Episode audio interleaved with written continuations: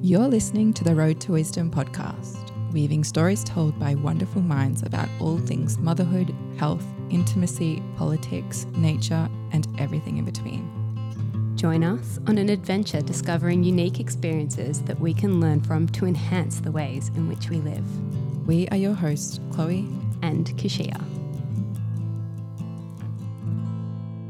Welcome, everyone, to the Road to Wisdom podcast. We are very fortunate today to have Melanie Deefholts back in the studio for round number two.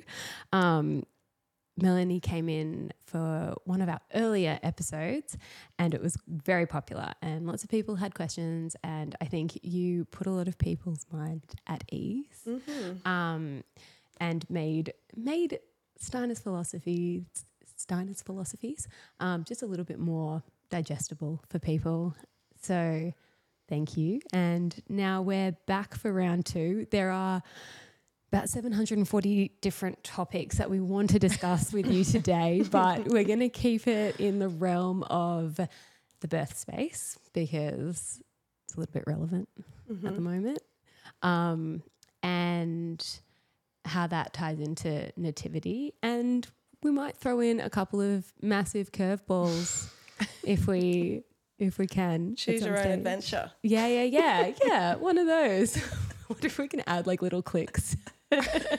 Do you want to go to porn or birth space? What's your name mean?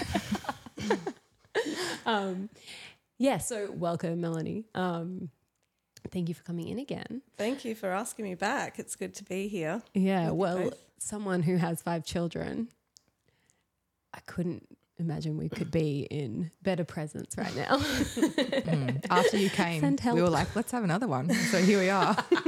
you planted seeds. No, I don't know what's happening with this podcast, but like everyone's popping up pregnant. Honestly, so. there was a period of time where a couple of we recorded and then there was like multiple people let us know that they were pregnant, including us. And we were like, what happened? What did we do?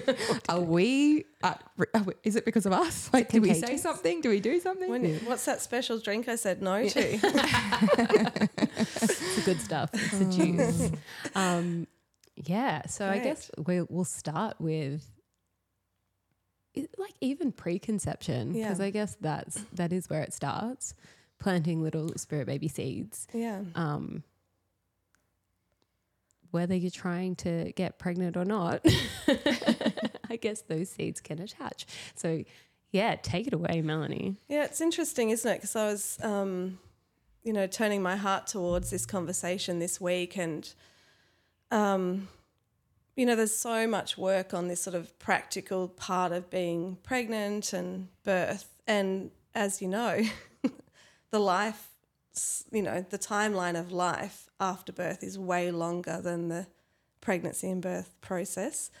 And even though they're absolutely essential part of it, you know, how do we, um, during pregnancy or pre pregnancy, consider the task that we're actually saying yes to?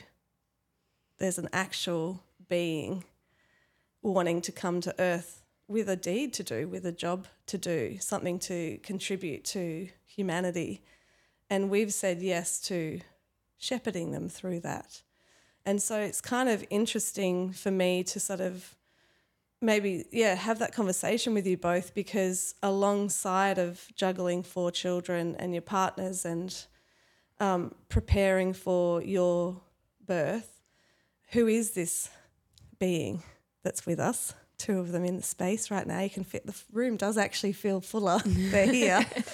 so yeah, so as a parent, like um, there are indications about who's coming, and often I think as we think that they're going to show that light when they're born, but it's actually not until their adulthood that we see the light that we met. So do you know what I mean? Mm. That like you might not be this one yet, but your other children, you know, you pick up something about them.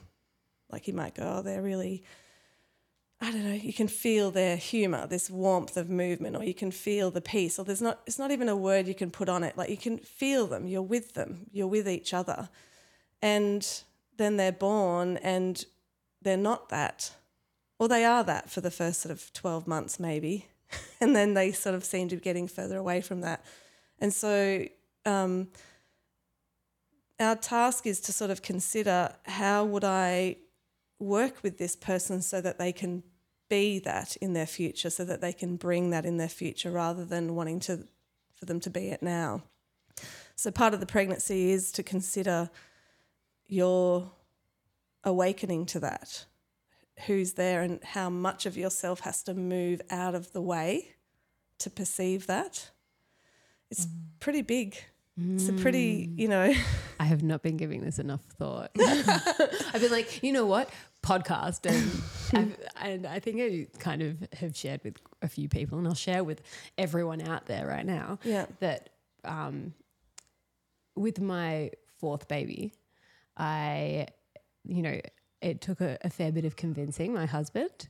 Um, and and he's like, okay, but four four's our number, four's our number. And I'm like, you know what? I'm good. Four four's our number then.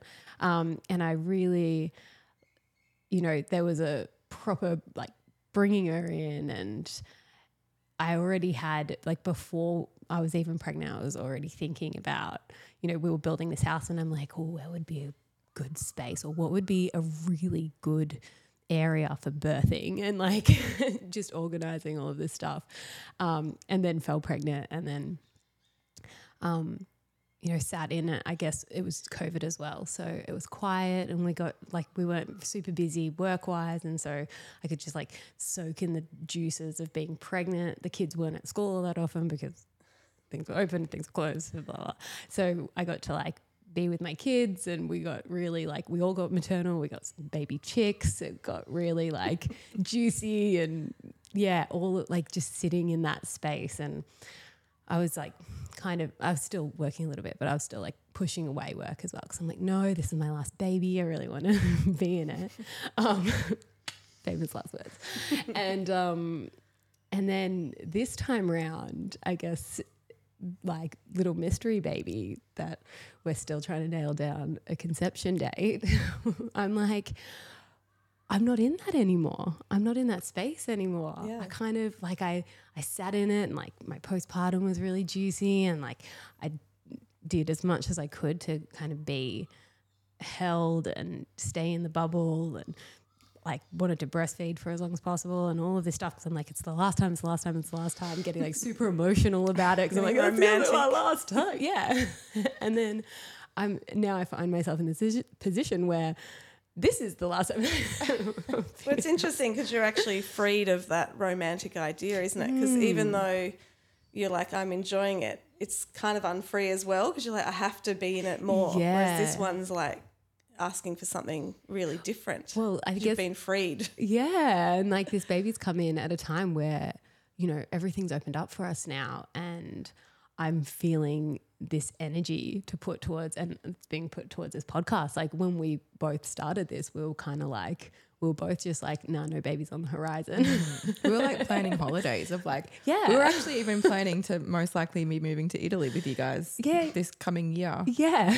we were like with our eight kids. Because we're like, each has a like this is a perfect even number and it's gonna be so good. Yeah. And now it's gonna be a year later with 10 children. kids. a lot of kids. It's a lot of kids. But you know, there was you know, I kind of had this like formulation going of like what life was going to look like and where all my energy was going. And like my kids are getting older, so that yeah. I'm getting a little bit more freedom there, and which created this space for the, like energy output.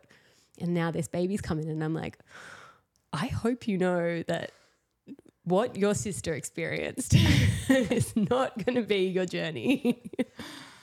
and I'm like, trying to yeah i guess being okay with that yeah for you you have to be okay with that yeah. yeah. and i think like i think i am i think i was very much like okay we're doing this well you gotta like you must know what you're coming into mm-hmm. and i mean and we've had these discussions like of setting really strong boundaries boundaries around um like i know in my postpartum i need to recover because while I kind of did it with poet, I didn't really, and I ended up with mastitis and like all of this yeah, stuff. Yeah. So there's that aspect that I'm like mm. trying to plan for and get ready for. Yeah. But at the same time, I'm like, I don't know if I'm going to be gazing at you all that much. You're just Oh not there though. That's the whole thing. I reckon you will in like a couple of months. yeah. it's it's it good. changes, and that I think the thing that is for me is that this mystery, isn't it? Because Yeah. actually, to live with a mystery is to not try and grab hold of it or put anything on it or decide anything. It's actually to live in that taking in, which is what you're doing um, physically. You know, you're stretching out and taking in and allowing that space for the other. And so, in this sort of connection, it's not romanticizing it or clinging to it or naming it, but it's actually being in that wonder of this mm. mystery. And it is. Yeah. It's like it is there's so much wonder in this because Yeah. like every part of this journey so far, I'm still just like, how? and like, yeah, like I mean, I've chosen at this stage to not seek external validation for whatever's happening in my belly and and so you know really trying to tap in every now and then and I've had a couple of kicks which have been nice but I'm like I'm like but are you still there like is there a baby in there and you know and it I go through these phases of you know questioning myself all the time but I It- can assure you there's definitely a baby in there. yeah. Yes. Um, yeah, but then it is it is nice being in that unknown, and it's something that I mean we spoke about before, even falling pregnant, how Mm. pregnancy and birth and like the whole that whole time of life invites you to sit in the mystery Yeah, that's right. and and yeah and this time i'm really sitting in the mystery. That's exactly what I feel like there's a, a huge difference between this pregnancy and my previous pregnancies because previous pregnancies because I'm so out of my head with this one. Yeah, that's right. I'm just like it's an experience that's happening with me, with the baby, with my family, and the only things that I've really thought about is like I hope that I'm we're working towards hopefully living up on the mountain and I'll just be having a baby there. And I've had a dream about the baby earlier on about what its name is and what sex it is. And that's all I've and then I'm like that's it. Like that's the only That's it. that's it That's a lot. That's it. that is a lot it's a lot but it's also not Sex what I would names. You're not trying to grab onto like it. or- people like oh what's your plan I'm like I just don't have one I'm not really thinking about it I also don't really care like this is Yeah. my fifth baby I'm so not I'm just it's just happening Well, you're, you're honoring it in a different way Mm. and that's what's what's so beautiful about having various children is you can hear that this in this particular child calls something different Mm. which is what they're like on earth don't they? It's not a conveyor belt of parenting going on. There's like you have to meet them individually. And so when it's so different Mm. it's like hard to explain that to other people but why do we need to explain it to other people? It's just different. So you are with it, you're just with it in a different way. yeah. And being with it isn't organizing, you know, an Excel spreadsheet about what you're going to do and when you're going to do it, but to be with this sort of, I'll hear what I need to do when I need to do it. Because Yeah. it, it is, they're just so different. Like I just knew who I needed to be near, who needed to be my care provider or not, or following that um, is, you know, I know that's not strong for everyone, but there is this sort of deeper mystery taking place, and um, that's very different to this material getting ready. it's not spoken about often. It's usually like a list. They're all just lists. Yeah. So like what do you physically need for your baby? What is your birth plan? What are you packing in your hospital bag? It's very much like this external thing happening, but it's never like Who are you perceiving? yeah. yeah. it's funny. One of my um, dear friends just had a baby recently, and um, for the few months before her birth, and then we did. A, I did a blessing way with for her. You know, we just our phone calls were just filled with what she was perceiving, what she was going through that week, what was being prepared between her husband and herself, like all this sort of readiness that has to happen energetically to let someone in mm. are we talking about that? Do you know what I mean? Like, because it is there's so much that that this little one can't have you taking with them. So we have to go through like a a clipping and a transforming of ourselves, not just our body, but who are we and how we're going forward really is happening in pregnancy as well because who they need you to be is ready for them. And um, so it's really you know it's not to try and grab words of it but to really sort of sit with how that nourishes you very differently to yeah i need this many suits and i need the car seat in and that all happens that's like that all happens. Especially happens fifth time around, you've already got it all. It's there.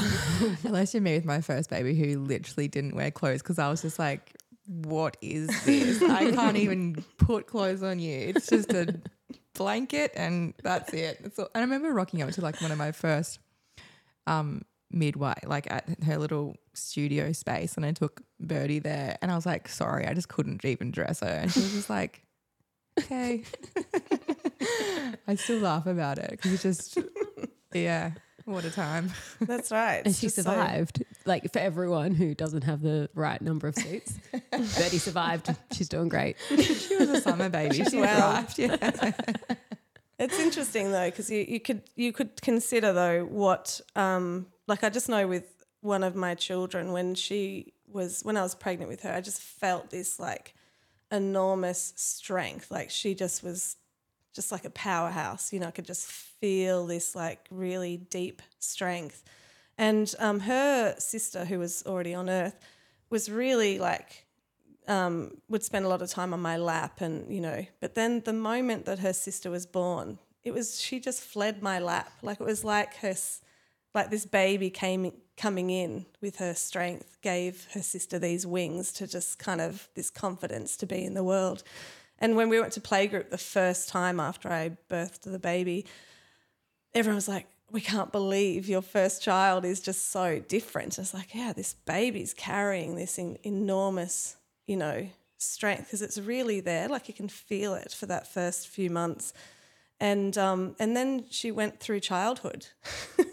And it was like she ended up being really really sensitive like she's very perceptive like overly perceptive and that would rock her you know she'd because she's picking up so much and now at sort of 19 it's like I'm seeing that powerhouse come back. It's here. It's just about ready to walk into adulthood. And that's kind of what I'm talking about. Like when this mystery, like I, I don't even know if the word is strength, but I just know, I know I can perceive it. I can feel it. And I'm now starting to see it grow in this woman because she's had like, um, you know, like if over perception, you grab it, it turns into kind of anxiety. And yeah, she's just been traveling around the world by herself. Incredible, like just not surviving, but absolutely thriving.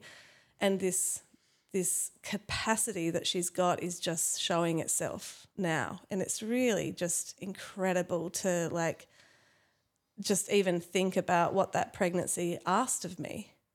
You know, and some of what your your personality in your pregnancy is not even you. Do you know? Like, have you ever noticed you get new parts of yourself? Yeah. Sometimes it's the baby. They're like preferences for color. I had one that like I just couldn't get enough blue. Like I wanted to eat blue. Like I just had to have blue around me. The whole and not even on purpose, but the whole birth room, everything was blue in it. Like it was just like this color was not my preference. Mm. But it's this person carries this still as a 10 year old like has this real really like just loves blue. fascination with blue, but mm. not like a personality like blue's my favorite color. Like blue does something for me. It does, you know what I mean? It moves them back into their selves, and so yeah, I think it's really awesome to be having those conversations and considering who is here and what am I having to sort of trim off in preparation for who's to come.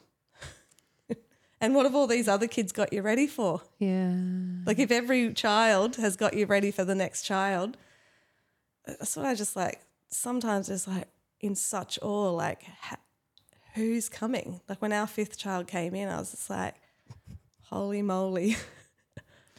These ones have put me through the ringer. What's this one going to do? what muscles have I got? Yeah, I feel that.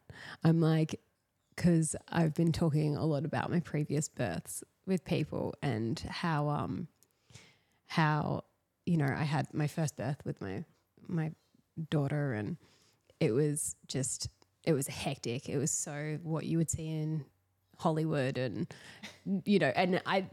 I feel like half the reason it was like a Hollywood movie is because that's all I knew about birth, and it just that's what transcribed. Um, and then I had these two beautiful home births with my boys, and they were so simple and just and blissful and easy. And I'm like, oh, it's because I wasn't in a hospital. So when I was pregnant with my fourth, I was just like, an hour tops, like surely an hour tops. And it was my longest, most trialing birth. So now I'm like, hands up, don't know what it's going to be. Like, I'm, I'm not making any predictions. Like, my first three babies were all born on the new moon. And so I was like, prepped on the new moon for my fourth. I was like, yep, it's coming. Like, this baby's coming now. And then that new moon came and went, and I was like, it, might, it must be the next new moon. So I'm like prepping for an extra Like a 45 weeks. week pregnant. pregnancy. I would have nearly been 45 weeks, and I'm like, all right, we're in it for the long haul. It's a new Oh moon my baby. God. Full moon comes around, and boom, like, and then longest labor I've experienced so far. And then she came into the world, and I was like, right, what the hell was that? So Yeah. all my preconceived notions of me knowing myself, I'm like, It's yeah, just like that thing of holding on to what you know Mm. rather than living in the mystery of the not known. And it's like you have to take all the wisdom that you've learnt and take it forward, but live like you know nothing. And that's what, you know what I mean? Like Yeah. that whole idea, well, this is the way it's always been. And how do we hear that in our voice and just let it be unknown? Just let it be something we're turning over in our heart rather than trying to grab hold of because it all kind of makes sense on the other side. Like every birth of mine was just so different and who was in the space was different, what turned up with, you know, because I'm like, you feel who's in the room, like you have to be very careful about who's around. Um, and actually, my 13 year old's just doing a birthing main lesson at school. They do like where to, their relationship to the cosmos and their birth story is part of their um, their Steiner class. kids, hey. bloody Stein, that's so good. and um, and it was funny because she had to interview her father and I, and um, she's like, "But Dad didn't say that, and Dad didn't say that." I said, "Yeah, because they're two people perceiving an experience in a different way, you know, and." That's all it is. It's your perception. It doesn't mean it's right or wrong. It's just how you understand what you're perceiving. And um, so, yeah, and it is so different. Like what I what I chose for our fifth child, you I would be surprised. You know, my holding on to what I thought it would be, but I'm like, no, I'm going to the birth center because it's really hot and I don't have air conditioning at home, and I don't want to be hot, so I'm going to go to the birth center in Byron. but um, Valid reason. it's no, but it's also I just knew I needed to be there. I knew what room I was going to go into. Even I had a doctor who had this deep. Um, he knew his task was with me and the baby. Like it was really this very karmic experience where he was like, he just got blinkers on. He was just like he just had something for me. And now when I see him, he doesn't even know me. Like it was just like that moment, that time and he like rolled up his sleeve. He hasn't delivered a baby in a long time. He's like moved my husband out of the way and just sat with me in the space while James is like, "Where do I go?" because this guy's just stepped in and, but there was just, and you know, I followed that because yeah, it, it makes no sense that I did that, but I knew I had to follow it because I knew I saw it. I saw that before I even went into labour knowing what room I was going to be in. I'd never even been there. I just saw the colour of the room. And then, of course, when we're in labour, I'm like, hmm, of course, that's the room we're going into. Yeah. Oh my God. And uh, yeah, that's so beautiful just for any pregnant mamas out there and whether you've had babies or not. It is such a relaxing bleh, such a relaxing thought. It's the baby talking. Stuff taken over. yeah. Um, knowing that your baby, no matter what way your baby comes through, that's exactly how they needed to. Exactly. So yeah, I'd and that's what I think was for me. I could really let go into that for the at the fifth time because um, I just know my responsibility to these individual spirits that I'm living with, and um, I just have to turn up with what I've got, and I and I have a responsibility to grow what I need for them. But putting my idea onto them is something that I feel actually impinges upon my parenting. Like if this idea that this is the way it has to be actually stops me being able to perceive in their future or needing that flexibility for them. Mm. So, you know, I mean, I didn't know I was pregnant until I was 20 weeks pregnant with Silas. She was actually a surprise. Proper mystery. I found out by her moving. I went, oh my God, what is that? Oh my gosh. Yeah, she really slipped in. like, as in, I was very, I was sick with something at the time. So all of my symptoms were Mask. explained away by mm. this um, illness that I had, and I was been had been in bed for many months with this thing, and it was then I felt her moving around. I'm just like, what the heck is that? And um, Oh my god, I just think about that. It blows my mind. and so But that's how Um, we would have all known once before. Exactly. And what was really interesting was a couple of weeks before that, I was sitting in the car and I heard the word, I heard the name Silas, and I was like, wow, that's a really beautiful name, but I'll never need another baby name again. And I literally watched, I watched the name just fly out the car window, and I was like, yeah, see you later. I don't need you. And then I was like, so Come back. apparently we do. Come back. Oh my gosh. So I didn't know what the baby was going to be, but I just knew when we found out, I was like, and I never told another person, never spoke to my husband about the name. I just held it until right at the end. And I said, this is the name. I actually told my mentor before I told James. And, um, but, and her name, her name is like um, prayed for or wished for. That's what it means. And it was like is this your third baby? Fifth. fifth. Oh, fifth baby. Yeah. Fifth. So I had, I don't know who was praying for her, but This is James. I think it was him. um, but yeah, so really leaning into what she required was very different to what I needed, and um, and who was in the room and how it was going to be. There was things that I tried to hold on to, which actually ended up being erroneous, not for her, but even for the kids. Like, oh, you all have to be there. Like, I wouldn't let them go anywhere for like the month because I have really fast labors as well. So we didn't even know if I was going to make it to the hospital. Like that, you know, my longest labor was two hours. And so, but previous to that was like 50 minutes from contraction to baby. So we were like, am I even going to make it there? Hmm. So the 18 year old and the 17 year old weren't allowed to go anywhere. So they hated summer waiting for her. and but that was me. That was when I was hmm. trying to control it, you know. It's like and that's the thing is like you there is part of you that's leaning into it, but there's always going to be part that you're trying to cling on to that you don't want to let go of. That you know what I mean? Mm. And you learn it as you go. But it is so essential to recognize to go back to beyond me, beyond what I want, beyond what your husband and you talk about or your partner talks about. This being is needing this configuration of people to come into this earth for their future to take up that task. And everything that happens in their life between birth and adulthood is a preparation for being able to bring themselves forward. And there's no richer time to perceive them than pregnancy and that first few months after birth. Like, actually perceive who it is you're seeing there. And uh, so, one of the things in the um, anthroposophic sort of pictures is to work with the Sistine Madonna.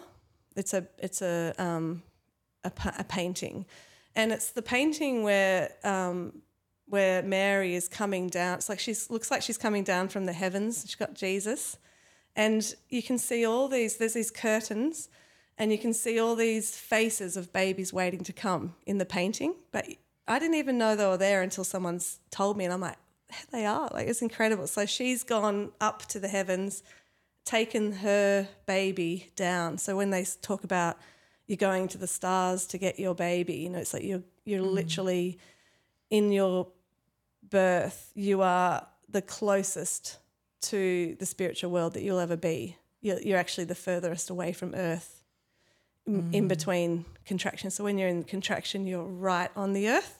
And then in between it, you're going up to the heavens to bring the baby down. It's really beautiful.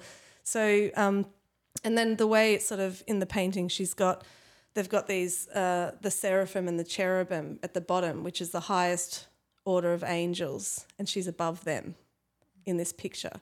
So, one of the things is to sort of consider or just to look at that picture while you're pregnant. And again, not grab hold of anything, but to, to say yes to this mystery that you're participating in. Mm. I think it's a really nice thing to touch on, or just like bringing it into like a re- practical sense right now. There's uh, because we're talking about birth so much now. Like, there's podcasts everywhere. There's like the free birth movement. There's so much going on and being spoken to, and I feel like a lot of us cling on to ideas and what we think we need. And oh that sounded like really good. I'm going to get that and i'm going to have that. Mm-hmm. And i got that reality really beaten out of me in my second pregnancy because i was like no i'm having a home birth. I'm having this i'm having that and this is what i'm doing. And then that didn't go to plan. And i remember feeling so comforted when someone said to me this is just what your baby needed and that wasn't your plan but that was her plan and you have to figure out that for, Yeah. for your baby and it's not always going to work out how you know like your beautiful vision of what your birth is going to be That's is actually not it's not real Well, it's, it's not, that- it's it's not that- always for you it's for it's your that baby selfless devotion, really, which is different. So you you need to advocate. Someone needs to advocate for you while you're in Mm. labour or you're having the cesarean. Someone needs to advocate for you because you aren't of this earth in some ways. But it's that, um, yeah. How do I say yes to everything that comes with it? Which you know, in parenting, that's one of the most difficult things is that we don't feel our our unfree moments are because we've got an idea of what we thought they should or shouldn't be doing, and that starts with birth. And I know with my first child, I was 24 years old. You know, that was like 22 years ago. So there was not the birth stuff there is around now. There was like Sheila Kitzinger and a couple of books. That was it. And um, I remember I booked into a birth centre in Melbourne, and um, they said um, you, you need to go, you know, go around to the hospital. And there was all these women that were like, no, I'm not going to go look at the hospital because this is the birth I'm having. And I, even at 24, I was like, well, this is your intention, but you need to kind of know what's happening over there so that someone can advocate for you in that time. Like, and we have to be open to all. It's like we have to penetrate all pathways so that in that moment we know what call to follow and what not to follow. Do you, you know what I mean? It's like because if you have only an idea, then how does your wise part lead you somewhere else if you haven't looked at If those just close to doorways? Yeah. Yeah. So I think that's for me is when I'm like working with that painting is like, what does it mean to hear what the other needs? And hmm. of course, you're in that, you know, like how people are, how they're acting, what they're how they're talking. Like I know with um, Silas, our fifth baby, because it was in the Byron um, birth centre, and the floors are really noisy in there.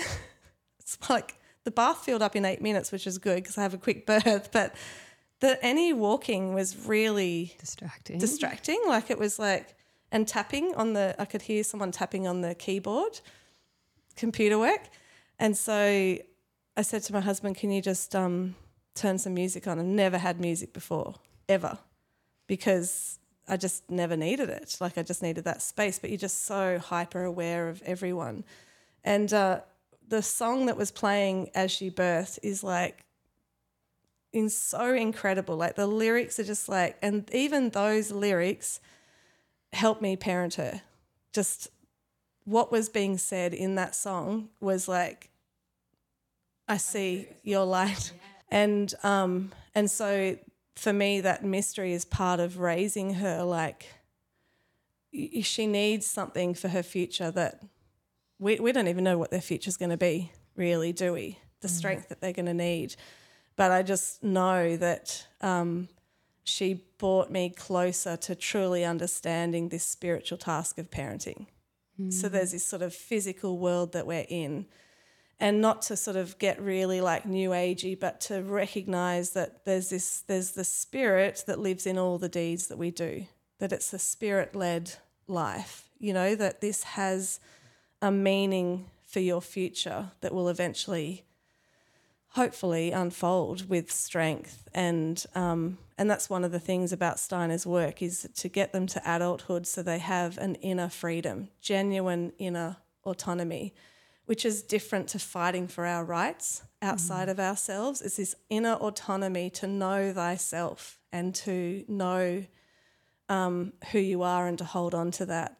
And then a love for the world and such a love for the world that you will you will contribute to the world and you will bring who you are to the world.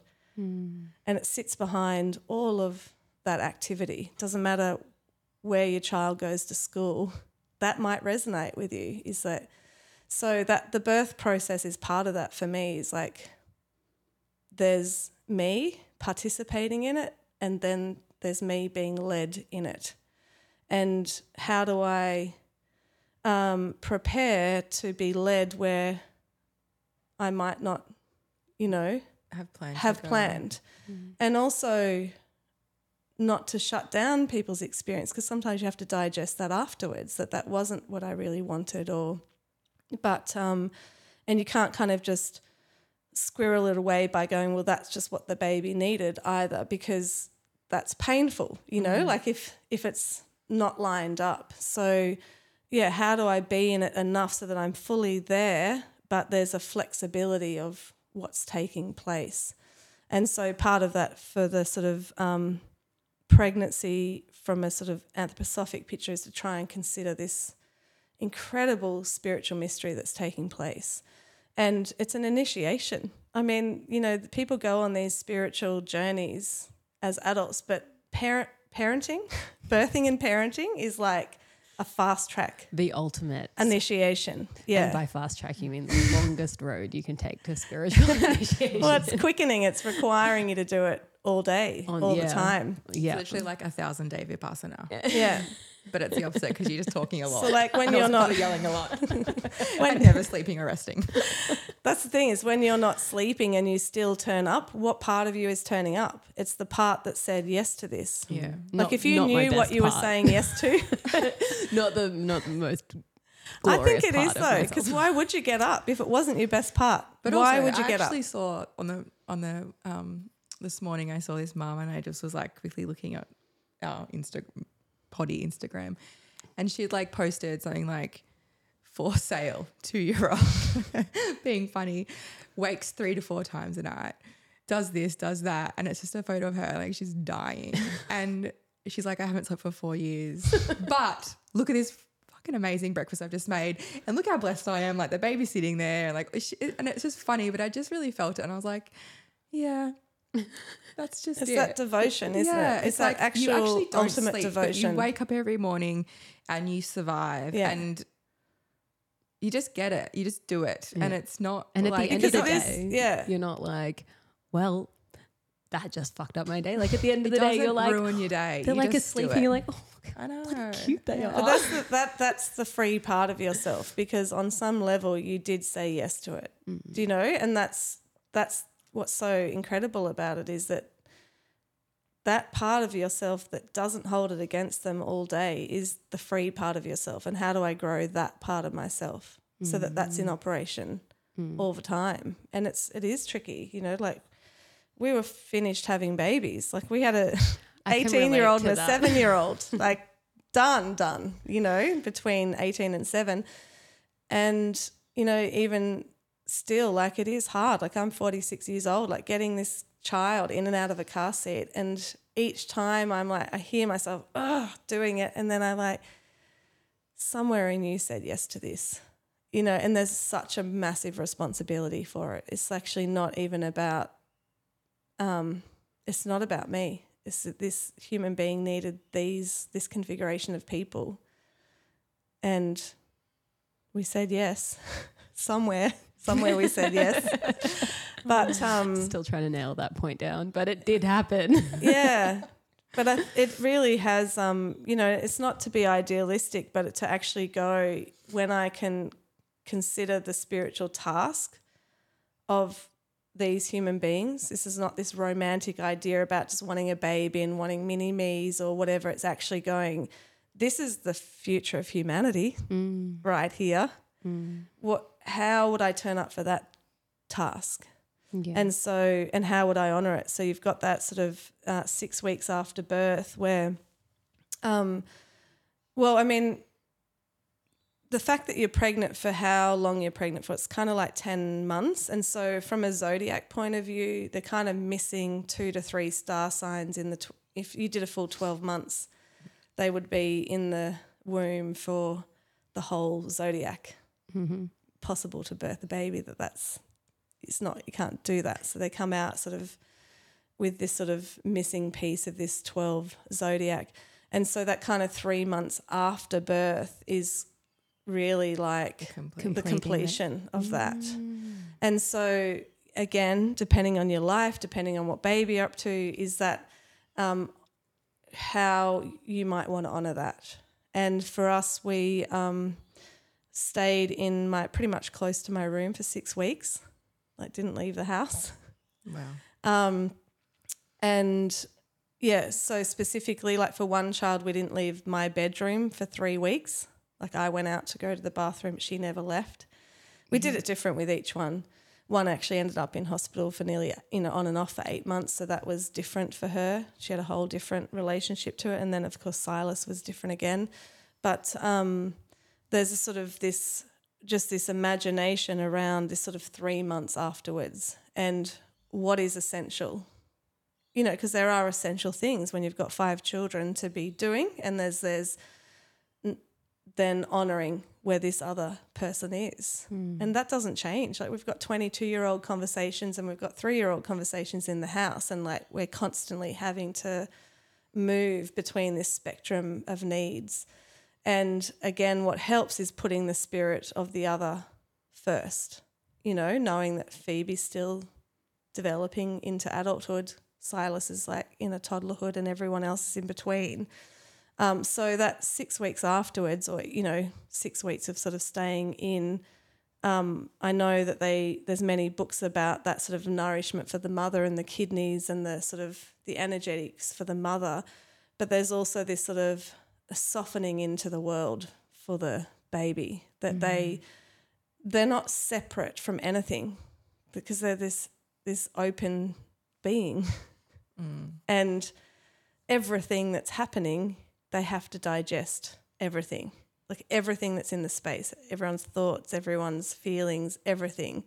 And so um, keeping them kind of in for me is like helping them have less colicky stuff because they're mm. digesting less Yeah. i found that really true for my children I think even from like a more scientific perspective, like good chiropractors and things like that, that's what they say. They're like, you need to just lower it, like Yeah. stay inside, Yeah. turn the lights off, turn Yeah. the music off, That's turn right. the TV off, turn everything off, have Less- calm. less Yeah. colors, less yeah, like sounds, all of less it, like smells. Yeah. yeah. nothing, like really tone it down because that's actually what the the fuss is. exactly Yeah, like they have to process that. And That's that's why babies go to sleep when they're out and about. And they're like, everyone's like, oh, look how good your baby is. And you're they're like, just trying to They're get out shutting baby is down. shutting down. we call it has shut- teleporting we're like wonder where they're teleporting to it's like They Trying just to keep cannot cope with it. They cannot No, handle being. that's right. They wouldn't be able to engage with that. So they just sleep.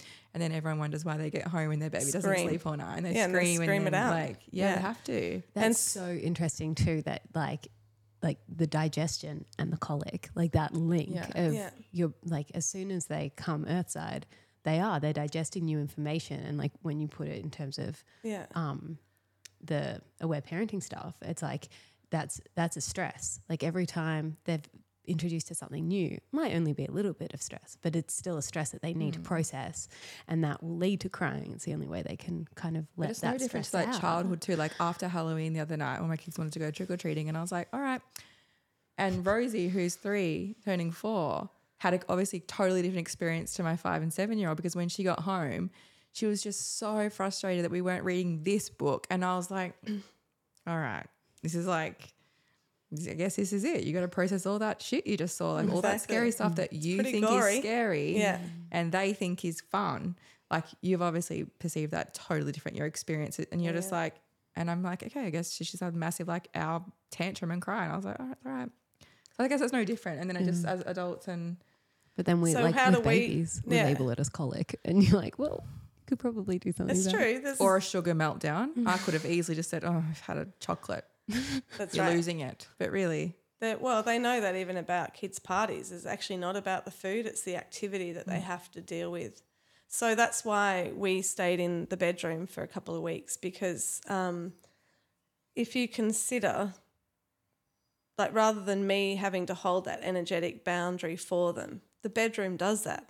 Because what person runs like a wild, crazy person into someone's bedroom? Like, if anyone's going to come and visit My you, well, besides your kids, but you know, like if you've got your parents coming to visit or someone's coming to mm. visit, there's this kind of reverence when you walk into someone else's room. yeah. And when they see you in the bed, they revere where you've just been, where you are. Their voices change, everything changes. So we kind of set up this like just a chair for the mm. visitors, and they would come in and see us there if we didn't have many. But it was really like, it was just an easy way to put down a boundary and go, there's this really, this mystery is still taking place. They're here, but they're not here. They're still coming in. They're like everything is they're feeling everything, and that's that passing around and all the things is another thing to digest.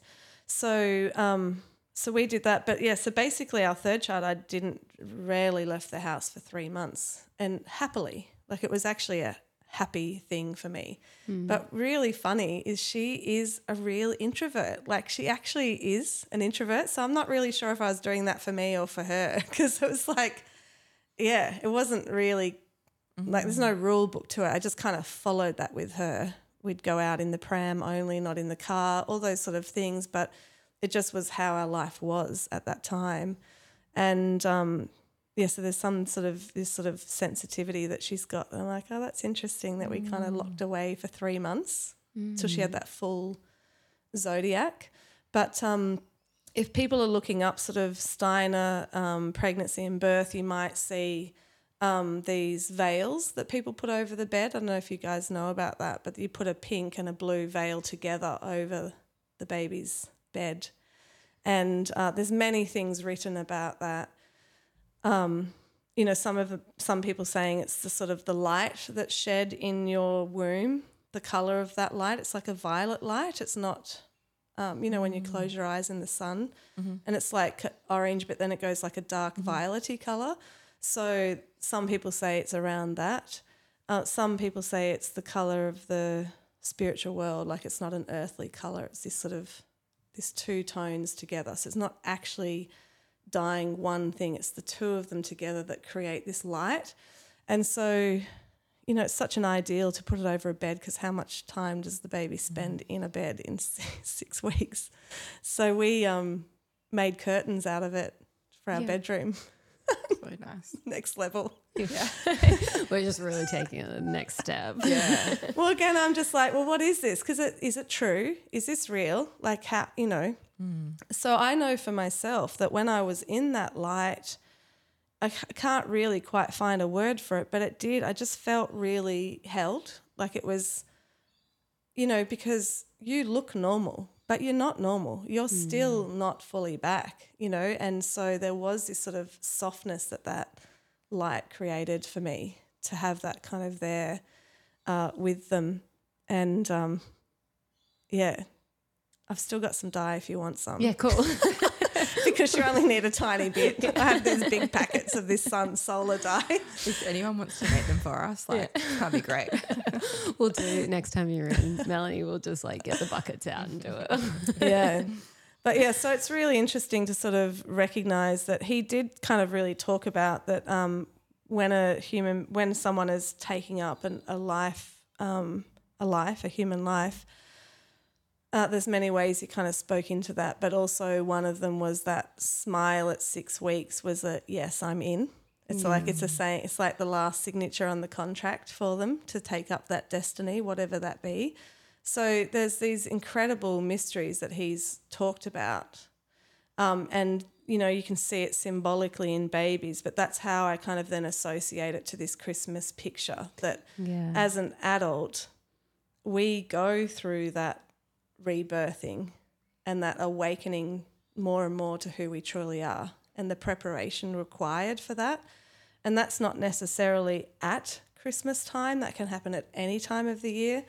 But um, on like the spiritual festivals and how they're placed around the cycle of the year and the zodiac um, is significant to that. So, how people want to sort of celebrate Christmas or how we could honour what's actually happening for a mother and this sort of picture that is a possibility of the awakening to something higher in ourselves if we choose, if we choose to do that.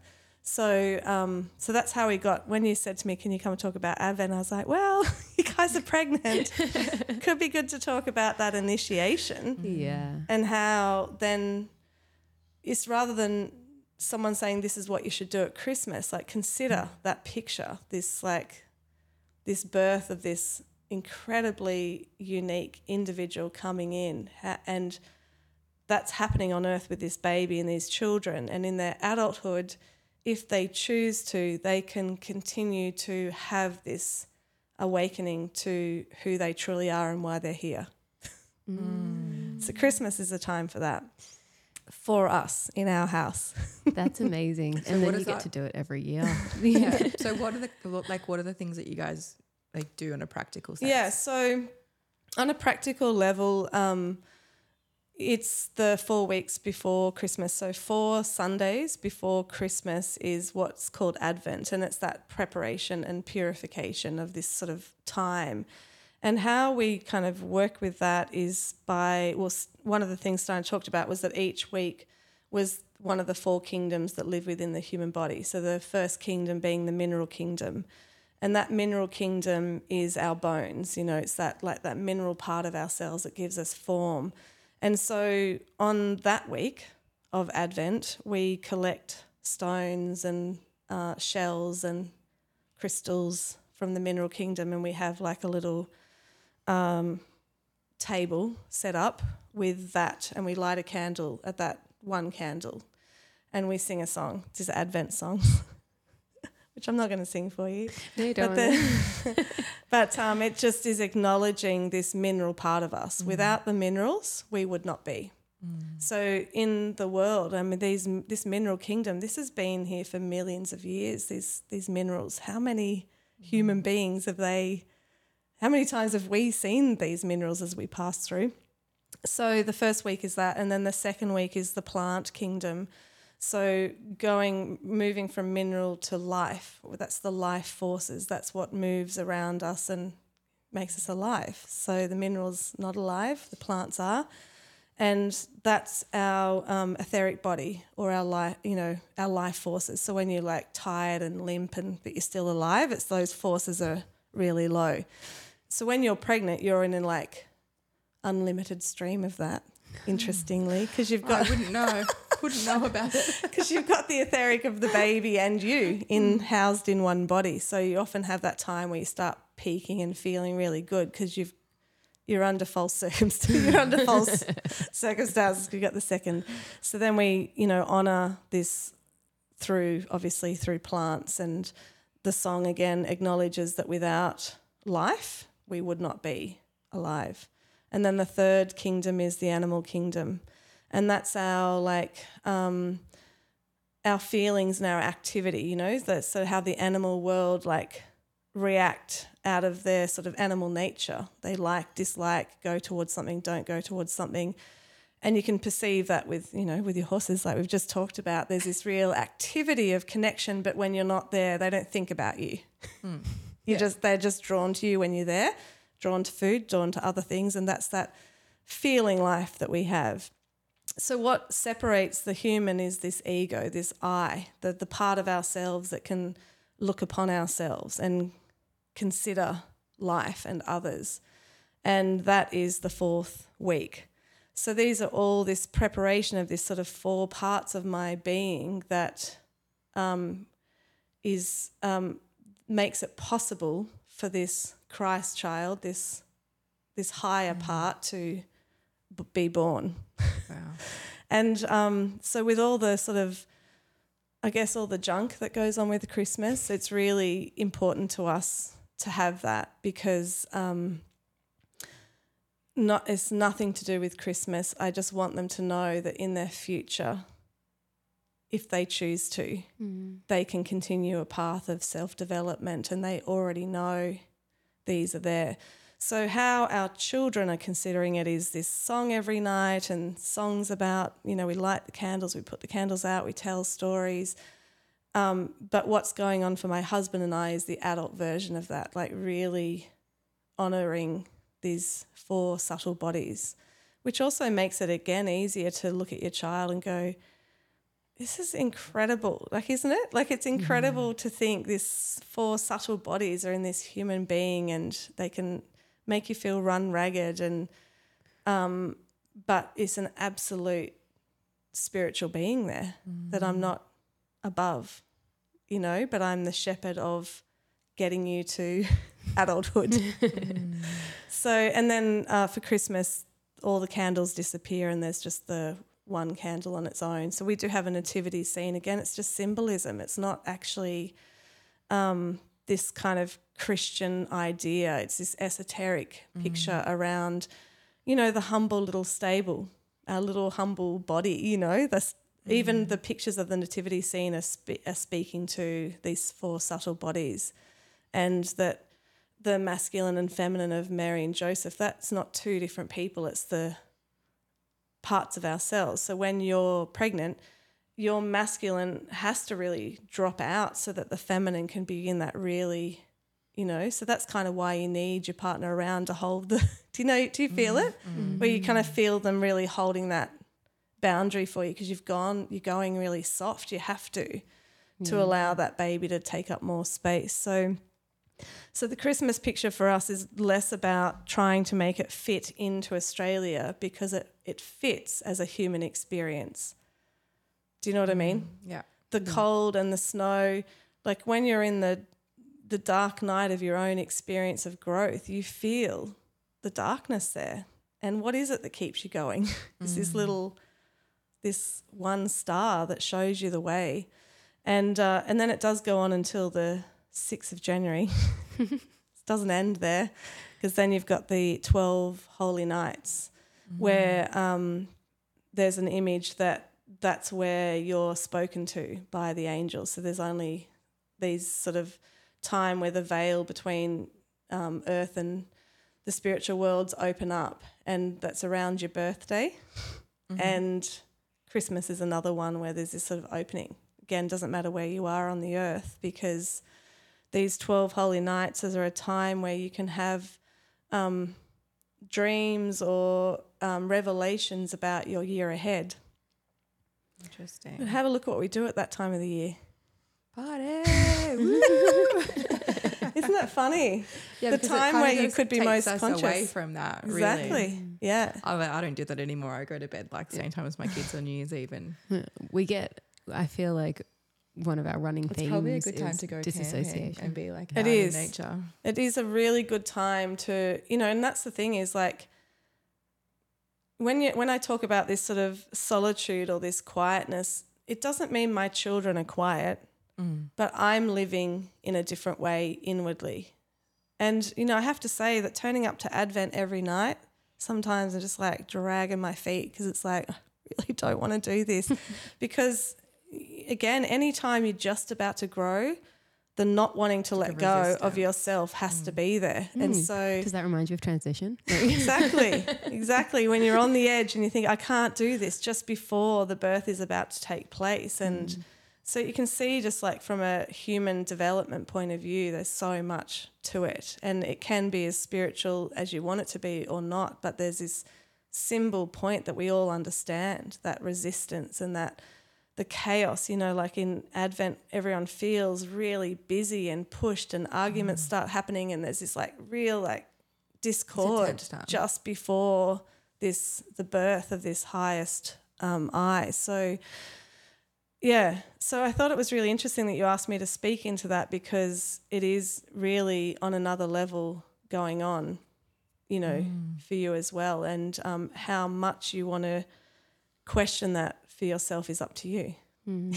You know, you might go, whatever, I'm not doing that. I'm just going to plan my birth. No, I was actually just thinking because we've been talking about like what we're going to do with these because it's the first time we've ever had school holidays. Right. I'm like, what are we going to do? Like, I feel like we have to. It'd be really nice to like really make the most of it. And I'm like, I just don't know what I'm going to do. And now we're going camping Boxing Day for 12 days.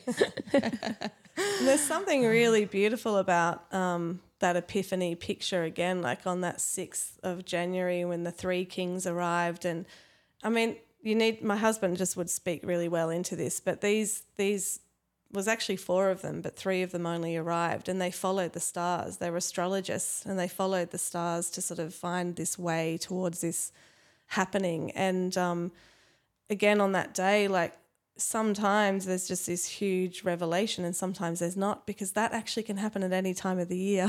Yeah. Do you know? And Yeah. that's We're like- not locked into but that there's date. this there's this time where from a cosmic level you're um, supported to experience that but then you get to know it at other times of the year so there is um, one of the teachers that i work with lisa romero she's uh, got this inner work path um, le- she does the lectures around the um, spiritual year so she does four lectures a year following the following the spiritual year, which is including um, Michaelmas and St. John's, and then um, Christmas and Easter. And so, anyone who kind of wants to take that inner development on, that I would definitely recommend doing that. And so, then as a family, we've been going, how do we take some of these true pictures and bring them into our family, not to indoctrinate the children, but to live it you know what I mean? Because we have all these ideas. Like anyone can meditate on a mountain, but to be in that space in your home is like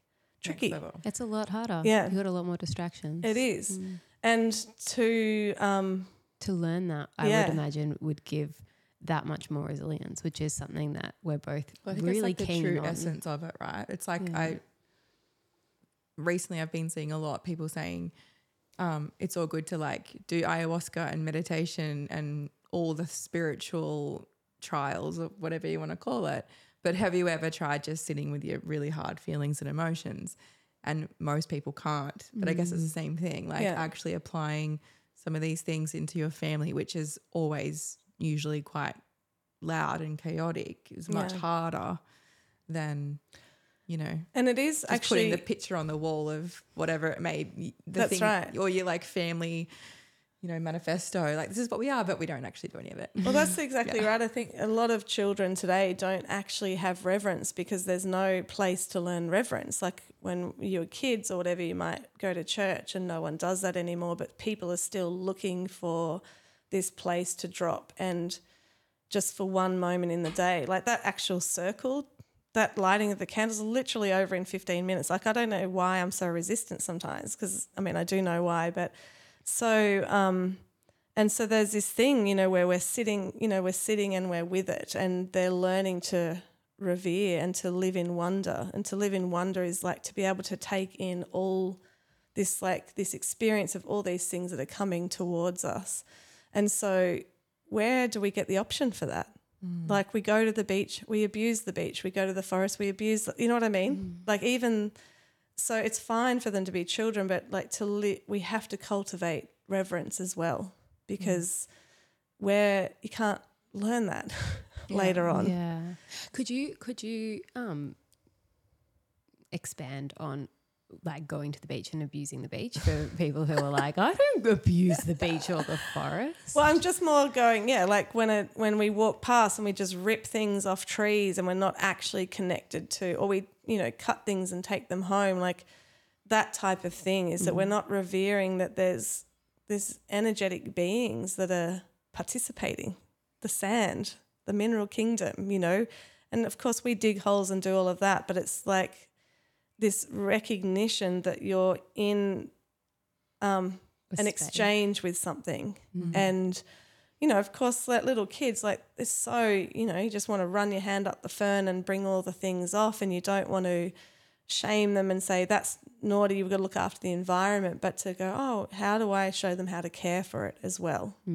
So, you know, like I was swimming the other day. Um, I went up to a school up north and got a chance to have a little swim on the Sunshine Coast, and just um, just so deeply grateful for the net of the ocean that just held me, you know, and supported me to be able to do my work. And it's like that's what I mean is like how awake are we to how much the forests are giving us Mm. and how much the ocean gives to us, you know.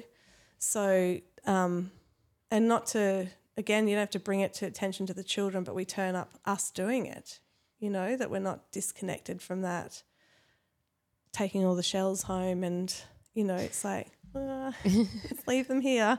But also that revering that there's this sort of cycle of life going on. They don't have to be afraid of it, but you know, there's many philosophers that have said if you want children to save the earth, yeah, they have to love it. Yeah. And part of loving the earth is revering the earth. And, you know, sometimes it is cl- really fun to climb a tree. And sometimes it's really important we just sit under a tree and let it nourish us and give back to the tree as well. So, um, what are what are we cultivating? And that's part of this kind of spirit led life in a way that, you know what I mean? We're just not habitants of the earth, but we're participating Yeah. in the earth. So, um, yeah, so the Advent thing's interesting because we often start off with us, and then by the end of it, we've got like many people coming to our house. this year, we're thinking about. We did it a, lot, a couple of years ago. We opened up at one of the preschools. Yeah. We ended up had like fifty families coming once a, every Sunday for four Sundays before, because they're where people are looking for something, and it's not a church at all. It's not. It's just this time to Just a ritual. Yeah, like, mm. that's right. And so it's interesting because my girls are um, both going up to Woodford because one's playing and the other one's partner's playing, and they're like, "You want to come to Woodford, Mum?" And they're like, "Oh no, you've got your holy nights." I said I would go if someone could just helicopter me in to listen to you guys sing, and then I could just leave. You can do a day. we did a day trip last year, actually. But, it is a beautiful place, Woodford. I reckon you Yeah. could get in and get Probably out pretty quick. it. Yeah. Yeah, it's just a lot. You know, it is. Mm. You, you there's a lot of perception going on. I you know, any sort of arguments that I have with my partner in that twelve holy nights, I write them down. just like this is this is something. This is actually mm. something for our year ahead. Gosh, how And- many couples fight on like New Year's Eve or just like New Year's Day or something? I know there's a lot. Well, Yeah, and even around Christmas, like Christmas. Christmas is hectic. It's so just hectic. wild. It is hectic, Yeah. and that's the thing is like, I don't. You know, I actually don't even really know why people celebrate Christmas. Actually, like if you I know think what I mean. lots of people don't know why they do it. That's it's right. just like this commercial Exactly. indoctrination that you've grown up with. Yeah. And it's mm. Santa Claus and presents Yeah. and yeah, and I remember It's so hard to break out of it though. I remember I've been especially like, if when all your other family kids, is celebrating. we tried to reinvent it or figure it out or like well it started because we just didn't want our kids to have this overflow of crappy plastic toys and things like that and it obviously it doesn't it's really hard to ask your family of that and then we're like well what is it like should we just like I went through the extremes like what I'm not even going to bother celebrating it it's just like and we made a driftwood tree and like uh, we've gone through like lots of All trying to figure out Yeah, what yeah.